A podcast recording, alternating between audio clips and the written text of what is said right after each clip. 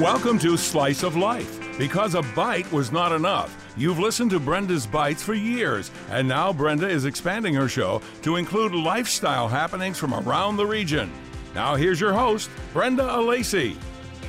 Good morning, everybody, and welcome to the second live edition of Slice of Life right here on KB 1520. Apologies for a little bit of a technical glitch at the top, but we are up and running and delighted to be back with you uh, once again. And this show focuses on all sorts of happenings around Western New York. So, in this edition, uh, in a moment, I'll talk with Michael Marsh. Mike is with the Merani Hotel Group, and uh, they have wonderful properties on both sides of the border but it can be easy running a hotel group and restaurants in the era of COVID 19. So we'll talk about what's happening and how they are forging ahead in spite of the challenges we now face.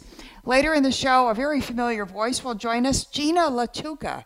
And Gina is the Chief Communications Officer at the SPCA and has been there for more than three decades and has gone through a lot of changes in the world of um, animal care and, uh, and shelters for our beloved furry friends. They have a virtual Paws in the Park that's already underway right now. And we'll get into that and some other topics with Gina Lattuca. Certainly, your calls are welcome 803 1520 if you'd like to talk to Mike Marsh about the hotel business, or a little later with Gina Lattuca about. Uh, uh, animal welfare and what's happening with their latest fundraiser, the virtual Paws in the Park. In the meantime, Mike Marsh, I welcome you to the second ever uh, Slice of Life right here on ESPN 1520. Good morning, Mike. Good morning, Brenda. Thanks for having me. Always a pleasure to talk to you, Mike. And uh, as I mentioned at the top, you're with the Merani Hotel Group. And I'll tell you what, when you go to the website, it's M E R A N I hotelgroup.com. It's really remarkable the number of properties that your company has, both on this side of the border and uh, uh, with our friends in Canada. Give us a quick rundown, if you would, Mike, about what uh, the Merani Hotel Group includes.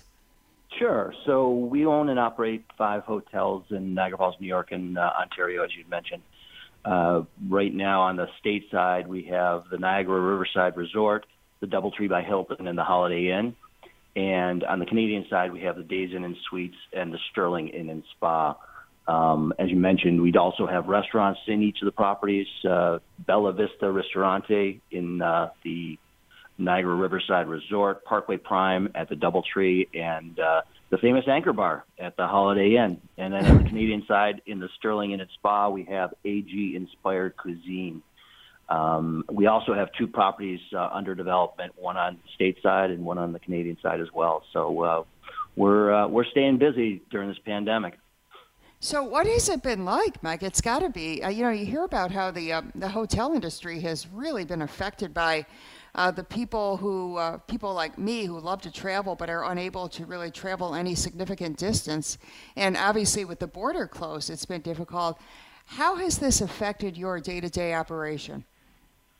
Sure. So, um, yeah, it's been challenging, no, no doubt about it. Um, obviously, the border being closed has been a challenge for both sides. I think uh, the Canadian properties have fared a little bit uh, less favorably than the U.S. side, but you know, what's interesting is uh, we are a, a, a drive traffic, uh, you know, or, or you know, a visitors uh, uh, mecca, you could say. And we uh, we have seen a lot of drive-in traffic this year. Um, I would say on both sides of the border.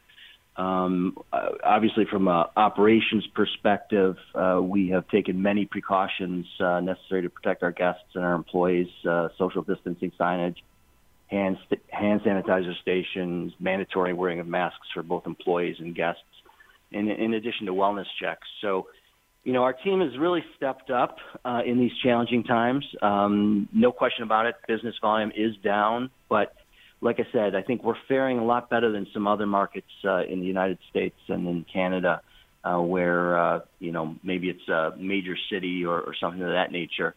And uh, you know, like I said, we've seen a, a significant amount of uh, drive-in traffic uh, on both sides of the border. We're talking with Michael Marsh. Mike is the Vice President of Operations for the Merani Hotel Group. And uh, as you mentioned, uh, the Sterling Inn and Spa is one of my favorite places uh, in Canada, Mike. I look forward to going back there because not only is it a unique type of hotel. It's really kind of a European feel, uh, boutique and beautiful, small, intimate. Uh, Chef Corey does a heck of a job at AG inspired cuisine at the restaurant. Do you find that people uh, come from all over Canada uh, and obviously the U.S. when the border is open to just have dinner even at the restaurant or at the uh, at the hotel? Absolutely. Uh, AG Inspired Cuisine is one of the top restaurants, not only in uh, uh, the province of Ontario, but also all of Canada. And, uh, you know, we're number three out of about 300 and almost 400 uh, restaurants in the uh, Niagara Falls area. Um, and the Spa, as you mentioned, is, has been uh, rated number one in TripAdvisor, and it's actually going on two and a half years running. So, quite a quite a special uh, uh, venue for you know obviously for relaxation. We have full service spa, and then AG inspired cuisine. We also have a, uh, a a farm, so it's a true farm to table restaurant where we grow our produce and uh, uh, obviously prepare it and then serve it to each of our guests. And it's really uh, it's really been well received. You know, Mike, I, I think about that farm to table because it's been such a movement in the food world, and uh, the folks at AG really live that life. Uh, even the most minor of things. Uh, you know, I know Corey once made a rub, you know, a spice rub, and he'll do dressings. And it's not just you go and pick, you know, some apples from the tree. There's a real uh, comprehensive kind of approach to this farm to table, and you can taste it. You can taste the difference there. It's fresh, it's delicious, it's innovative. Uh, I just think it is one of my all-time favorite restaurants on either side of the border. So uh, you have some unique offerings there. Let's talk a little about your um, your waterfront uh, too, because so many people gravitate to the water, and uh, I know your Four Points by Sheraton. Um, to the Niagara Riverside Resort was the Best Western Premier Collection, right? Is that something that's right on the water? That's correct. It's uh, we uh, converted it from uh, the Four Points by Sheraton to the Niagara Riverside Resort uh, actually early in the year, and our goal was to uh, uh, create almost an independent type property. It's under the Best Western Premier Collection, and being right on the waterfront, just uh, south of the uh, North Grand Island Bridge, uh, with spectacular views uh, all day long of the sunsets, uh, the sun settling over the bridge. And uh, we're really trying to focus on boat traffic. And we've uh, actually got a special this weekend where we're running uh, for the first five boats that uh, pull up. Uh, they'll receive a free classic or margarita pizza, and uh, that's running both today and tomorrow afternoon. So, um, you know, we're, we're trying to res- uh, create a resort type atmosphere, uh, something that really is non-existent on the Niagara River. And you know, we expect in the coming years to build boat docks uh, to accommodate uh, additional capacity for boat traffic. We uh, have uh, fire pits uh, out on the lawn, uh, you know, with great views of the river. We're serving s'mores, and you know, moving forward, we expect to maybe you know build an outdoor pool, do other re- re- uh, recreational activities, maybe basketball, volleyball courts, and uh, hopefully have uh, some sort of outdoor venue for weddings and other attractions. So we're very excited about that. Um, it's uh, it's been uh, very well received. We revamped our uh, Bella Vista restaurant mem- menu, and uh, you know we've we've been uh, fairly busy throughout the summer. Yeah, you know, Mike, I remember when uh, you brought the chef in when we were able to do the show in the studio under more normal times. Uh, and uh, the food from there was absolutely delicious. I mean, you have some very accomplished chefs who work in your various properties. And I love the idea of catering to boaters because at least there's some mobility on the water that we still have. I'll have to get my kayak out and uh, see if I can get that free pizza. Will you be doing we'll more of those? For you. Thank you. Will you be doing more of those specials uh, uh, while we still have some good weather? Oh, absolutely. We're hoping that the the good weather that we've had this summer lasts throughout the fall, and uh, we'll be uh, creating a variety of different uh, offerings uh, moving forward. Um, really looking forward to, you know, getting through this year, this challenge, and uh, you know, I think we're going to hit the ground running next year and uh, really take advantage of uh, what everything uh, everything that Niagara Falls and the Niagara River has to offer. Yeah, I think it's important to note too when you think about the waterfront, people might automatically think about canal side or uh, maybe a park setting where there's water. But let's not forget uh, the beautiful Niagara River and, and the falls, obviously, uh, right here in our backyard as well. It's almost like we take it for granted because it's always been there. Uh, Mike, yeah. do you find um, that uh, employment has remained somewhat steady? I think it, it's important to point out that when the Merani Hotel Group has a lot of properties and restaurants, as we mentioned, but you're an economic driver in the sense that you employ a lot of local people. What has that been like for you during the past several months? It's it's been a it's been a challenge. Uh, we've uh, fortunately been able to um, uh, secure a lot of hours for our associates through the busier periods, and uh, so we're you know we've got a solid team, and we're we're very uh, proud of everybody's efforts through this uh, challenging time. Um, but nonetheless, it, it, is a challenge, um, and uh, but, but but I think uh, you know we'll continue to uh, overcome it. Um, our you know our hotels are uh, leading market share, and uh, you know uh, we're we're a great place to work. So um, it's a it's a great team, and uh, look forward to good things moving forward. I think the the, the waterfront restaurants. Uh, one other thing I wanted to mention was uh, Parkway Prime also is. Uh, has beautiful views of the Niagara River. A little bit close uh, to the falls, so uh, you can't boat there. But uh, I think that's something we've really been able to take advantage of because all three of our, our U.S. restaurants have patio uh, offerings, and uh, you know even the Anchor Bar, we've been able to create a patio in front of the store. So. Um, you know, it's it's uh, our employees are happy to work with us, and uh, you know we'll uh, continue to provide great guest service for all of our customers. And Parkway Prime is located inside the DoubleTree by Hilton. Uh, Mike, what kind of precautions do you take, you and your staff, to ensure that people feel comfortable when they do indeed come to visit? You know, we, we've really done a lot of signage, you know, from every time, from when you enter the buildings to enter the restaurants. Uh, we have social distancing uh, throughout the building, including the elevators. Um, obviously, we're at a limited capacity in our restaurants, which is somewhat of a challenge, but nonetheless, I think our customers uh, appreciate it and they they see what we're doing. Um, you know, hand sanitizer stations throughout the buildings and the restaurants, and uh, once again, requirement of uh, obviously masks uh, for both guests and employees uh, is uh, an important protocol. So, uh, but yeah, it's uh, it's clear what we've done, and I think that uh, puts a lot of uh, you know uh, relief on the customers as well as the employees uh, side uh, because we are uh, you know we are keep trying to keep the environment safe for everybody. Well, absolutely, their comfort level is so important for everybody, and really, folks, if you uh, if you want to do a little getaway and yet not leave uh, an area, you know, you might be 20 minutes from home, but you feel like you're in a whole different world the Merani Hotel Group, and uh, check out their website. It's very well done. It's very well organized.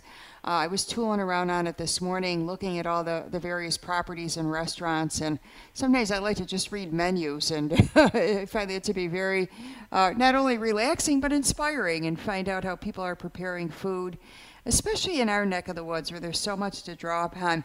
Last question for you, Mike. In terms of uh, wine and uh, and other spirits and so forth. Do you try to draw from the local region? We we do when we can. Um, you know, it's uh, it's important. I think uh, you know, obviously, with New York State has some great wines, and uh, we try to take advantage of that as well as the craft beers. Um, yes. So I think it's a it's a selling point, especially for tourists wanting to try a new thing and uh, you know, try something local. And uh, so yeah, we try to promote uh, local uh, vineyards as well as uh, breweries as uh, as much as we can. That's great. It's a real partnership between uh, the the countries uh, across our border that we know so well. Let's hope it's opened soon, and but that everybody remains safe. Mike Marsh, thank you so much for joining us this morning. I really appreciate your input, and I wish you the best of luck. Stay safe and well. My pleasure. Great to be with you, Brenda. Thank you so much. We'll take a quick time out right here on Slice of Life. Your calls are welcome, 803 1520. And Gina Lattuca, a familiar voice and name in the world of animal welfare, will join us next. Thanks for tuning in to Slice of Life. Now back to your hostess with the mostest, Brenda Alesii. And welcome back to the second ever live edition of Slice of Life. If you'd like to join us, 803 1520. And joining us, and I'm so happy to have her on the show, is Gina Lattuca, who is the Chief Communications Officer of the SPCA serving Erie County and a very dear friend. Hello, Gina. Welcome. Hi, Brenda. It's so good to talk to you. It's a, it's a pleasure. And there's so much going on right now in spite of the pandemic. Uh, you have the Paws in the Park virtual walk already underway.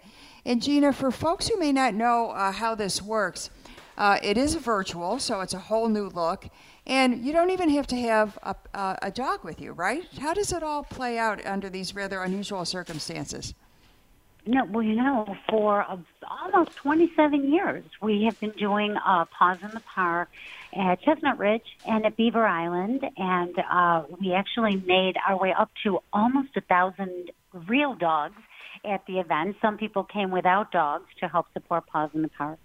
And uh, this year, of course, you know, it's amazing to watch how everybody is adapting and how organizations are, are changing we decided to, you know, we have to do just that. We had to make Paws in the Park a virtual walk. Actually, though, it, we're kind of using that term loosely because we're encouraging people to take real walks and videotape these walks, maybe take photos. Some people are going to parks, some are going up and down their neighborhood uh, streets and, and collecting donations for Paws in the Park. Some are taking walks without dogs. If they don't have dogs, they still want to support the event and uh, they're sending us pictures and videos of their walks, and, and they're participating virtually with real walks. Kind of confusing, but it's working out. People are loving the flexibility of it. Well, that's one thing. I guess we all have to adapt, and uh, you know things are different, and I think uh, it'll be continue to be different for quite some time to come. So being able to be flexible and adapt to these uh, different challenges we face is key in today's day and age. Gina. And this is, you know, you know, I know that, you know, we all live it every day. And this walk, though, in this particular case, is actually more of a month long endeavor. How does that work? It is. It was, in the past, it was a one day event. It was in September, usually toward the end of September. And uh, this year we decided because every element of the walk has changed, we decided to extend it. So instead of just September 26th, when the walk was scheduled. It's now August 26th through September 26th. And uh, what we found was some of the people who have been gradually doing their two miles, some do it all in one shot. Some people are sending us pictures and they're gradually doing their two miles. What we found is very interesting. Uh, in the past, we put surveys out asking people why they may not have participated in Paws in the Park. And we thought, geez, are we going to hear from people who say, well, you know, I'm not fond of the SPCA or I don't like what you do or what we actually heard from people is the day wasn't oh, good for us, the location wasn't good for us.